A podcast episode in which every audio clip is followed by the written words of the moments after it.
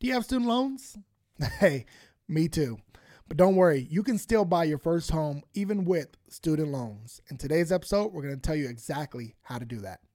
Hello and welcome to the Homeowner Prep Podcast. I'm your host, Eric Alon, and this podcast was created to provide real world advice and accountability for first time homebuyers. We'll be interviewing industry experts, providing some how to's, and talking with first time homebuyers about their personal experiences. If that sounds interesting to you, please be sure to subscribe. And if you're watching on YouTube, be sure to hit the little bell to be notified when new episodes release. Now let's dive into today's episode. Before we dive into today's episode, I just want to say thank you, thank you, thank you for the support uh, we have crossed over 75,000 views on YouTube. Uh, we have thousands of subscribers on our social media channels, and we're approaching 800 subscribers on our YouTube channel. You know, I just want to say thank you, thank you, thank you for spreading the word, you know, for getting this message out to the masses. I think ultimately, you know, when we set out to create this podcast, it was really just to help educate. You know, this isn't something that's sponsored. We don't get paid to do this but we want to help educate the public on their ability and keep the hope of home ownership alive. You know, ultimately, we want folks to know that no matter where they're at or what they're going through, they can buy their first home.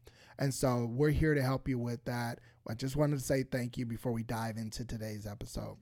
Now, today's episode is going to be a good one. Um, you know, there's so much in the news today about student loans and how they're holding people back from buying their first home. The truth is, yes, there are a lot of folks who have student loans. We have 8.6 million people who have student loans. Um, in comparison, in 1995, we only had 4.1. So we've doubled. The number of people who have student loans has doubled. Part of that is because tuitions have gone up. So I hear a lot of the older generation, you know, they come back, hey, I didn't have any student loans. I worked my way through school. That's great. That's great for you. When, you know, each unit was $10 a unit, you know. um, we've seen a 120% increase since 95 uh, in four-year public uh, colleges. Four-year public schools have gone up 120% in tuition. So it's, it's ridiculous just for the public schools. Private schools, which were already high, have gone up 76%. So, yes, more people are going to school, which is great. You know, um, there's a, a, lot of folks who, you know, during this um, pandemic have decided to go back to school and learn different skills and get a degree, things of that nature, which is awesome. Um, but with more people going back, there is an increase in borrowing. Right now, student loan debt represents $1.7 trillion um, in America. That is second only to mortgage debt.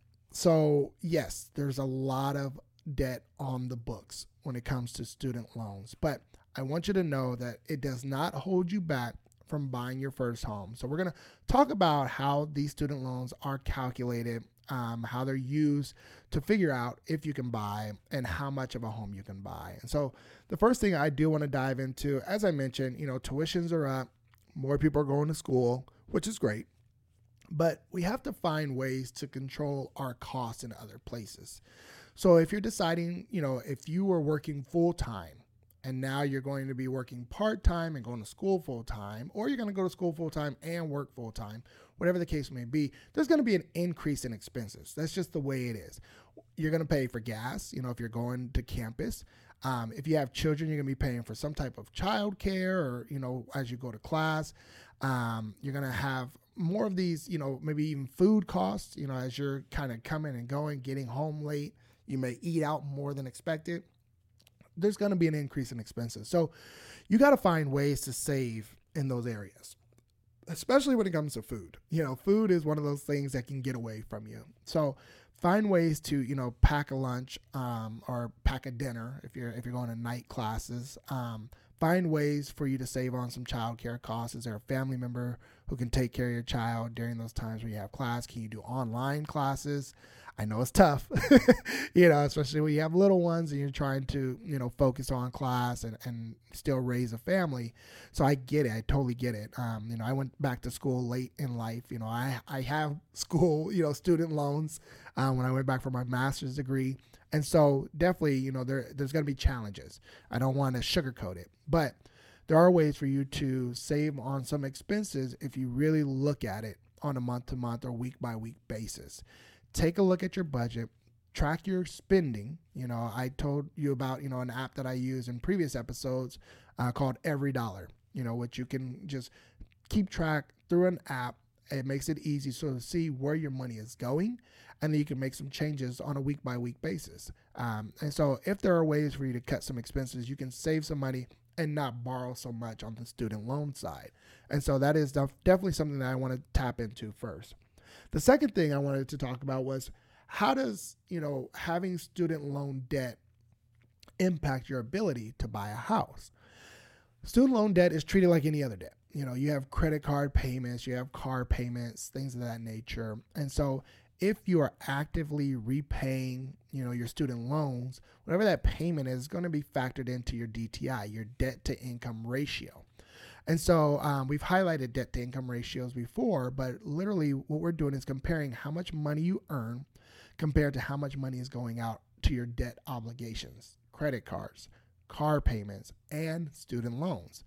That's going to be factored in and looked at from, you know, based on your loan. Say if you're using an FHA program, something like that, they're going to say, well, 43%, you know, debt to income ratio is safe. And so with your house payment added to this existing debt, you know, that's going to impact how much you can afford. So, yes, if you have a student loan of $500 a month that you're repaying, then of course it's going to take your, um, you know, the how much you can afford. It's going to take it down. You know, you're going to be able to afford less. Um, you're going to have to make up that income somewhere else um, because your ratios may be too high. Uh, maybe there's opportunities for you to pay other things off. Whatever the case may be, it will be factored in. Um, and so that is something to consider. It's treated like a normal debt in the fact that, yes, it's going to balance in comparison to your income. So, can you raise your income? I don't know. You know, is there a second job? You're already deciding to go back to school. That's already a lot on your plate. Um, you know, can you work more, uh, more hours? Are there better jobs or, raises available to you? You have to just look at everything from that perspective. If you're trying to buy a home, go back to school, and work, you know, you have to consider all the costs for sure. The next part of that calculation is if you are in forbearance, um, you know, if you're not actively in a repayment. So if you're not actively in repayment, if you're, you know, forbearance or deferred payments, whatever the case may be, different loan types will look at that debt differently. And so uh, Fannie Mae will say, hey, you have $50,000 worth of, you know, student loan debt. You know, and what they're going to say is they're going to calculate your payments at 1% of the total debt. So if you have $50,000, they're going to say, hey, $500 a month is consider your, your, you know, your payment, if you would, because you don't currently have a payment. That's Fannie Mae. Freddie Mac is going to, to take 0.5% as well as FHA. So 0.5% of that total outstanding debt will be used as a payment um, which is a significant number. I, I, recognize that you know folks have a lot of student loan debt, um, and so that can definitely impact your ability to repay. So 0.5% on FHA, and I mention FHA a lot because most first-time homebuyers do use FHA. Um, so 0.5% of the total outstanding debt will be used to factor in your actual payment on that student loan debt and your debt to income ratio if you are using VA, you know, if you've served in the military or your military spouse, things of that nature, they're actually going to use 5% of the outstanding balance and then divide it over 12 months. Um, so it, it can be a little bit harder to go that route, but VA has some benefits, as in, you know, no money down. And so you have to kind of outweigh, you know, should should you go with VA? I always say if you have access to a VA loan, use it. you know, it's going to be the best loan out there. Um, definitely, I would encourage you to use that over an FHA loan if you have access to it. So, just something to consider.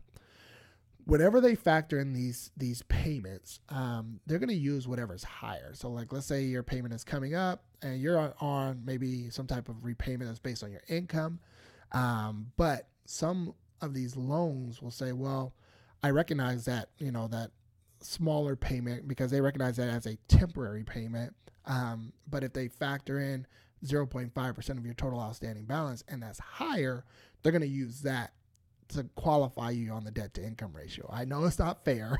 it doesn't seem fair, but they're going to use whichever is higher. So most of these lenders will use whichever amount is going to be higher for you. Something to consider. Talk to a lender. I definitely encourage you to talk to a lender. Um, you can get started with us at homeowner prep at homeownerprep.com forward slash start. Um, and we can connect you with a lender to figure out what's going to be used in your scenario. The biggest thing is, I want you to understand that you can buy a home even with student loan debt.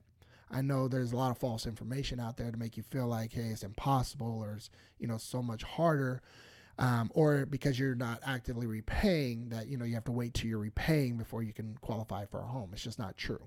Um, you can buy a home with the student loan debt. I told you how it will be factored in how payments will be calculated and how they'll use it for your debt to income ratios but ultimately it can be done.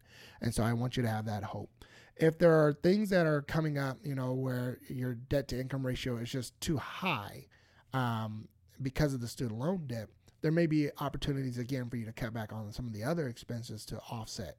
So, you know, if if right now you don't qualify, you can still qualify down the road. You know, talk to a lender, get a plan together, and really figure out, um, you know, how do I do this? You know, how, how do I put a game plan together to make sure that I can buy the home that I want um, when the time is right the question always comes to me, you know, when we talk with folks who have student loan debt, they say, hey, should I pay off my student loan debts? You know, maybe they had a windfall of cash or they had savings and they're thinking, hey, I have $30,000 worth of student loan debts. I have $30,000 in the bank. Should I use that to pay off student loan debt? And it depends.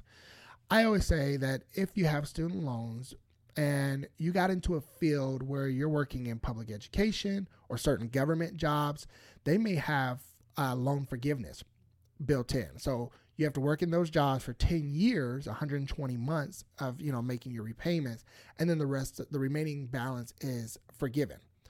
So in that case, should you pay, you know, your total balance off early? I would say no. Um, if you were getting, you know, you talk to a lender, you have a plan of purchasing a home, you have say fifteen thousand dollars worth of student loans, and you have that money in the bank, and the lender says, "Hey, if you pay that off, that erases seven hundred fifty dollars worth of you know payments that we have to factor into your debt to income ratio." It might be worth it to then pay it off at that time. So it all depends on your situation. Um, again, if you're in an industry where there's going to be loan forgiveness, you know, take advantage of that. That's why you you know got into that industry. That's why you're maybe working at a certain job over another job uh, because you're in a field where you know your loans can be forgiven whatever the case may be take advantage of it. But if your lender says hey if we were to pay it off with the funds then you can qualify for this amount of home and get the home that you really want then it may be best for you to go ahead and pay that off and take care of it. At the end of the day it all starts with having a conversation with the lender. Again we can get you started. Visit our website at homeownerprep.com forward slash start We'll connect you with the lender, have that conversation, put a game plan together, and figure out how you can do it, not if you can do it, because you can definitely buy a home with student loan debt. If you have any direct questions that you want to just reach out to us and ask a quick question, you can reach out to us on our social media channels. The easiest one is going to be able to reach us on is uh, Instagram. So visit Instagram.com, um, and we're always going to be at Homeowner Prep. So you can visit us at Homeowner Prep ask a direct question, send us a direct message. We'll be happy to help you there. I hope you got some value from today's episode. If you have any questions, definitely don't hesitate to reach out. And I look forward to providing you with some more great content on the next episode. Until then, be blessed. I hope you got some value from today's episode. If you know someone who could benefit from hearing this show, be sure to share it with them. And if you're listening to the podcast, we'd love for you to drop us a review. We'd also love to hear from you if you have any questions. So reach out to us on Instagram at homeowner prep. Who knows? We may read your review and answer your question on one of our future shows.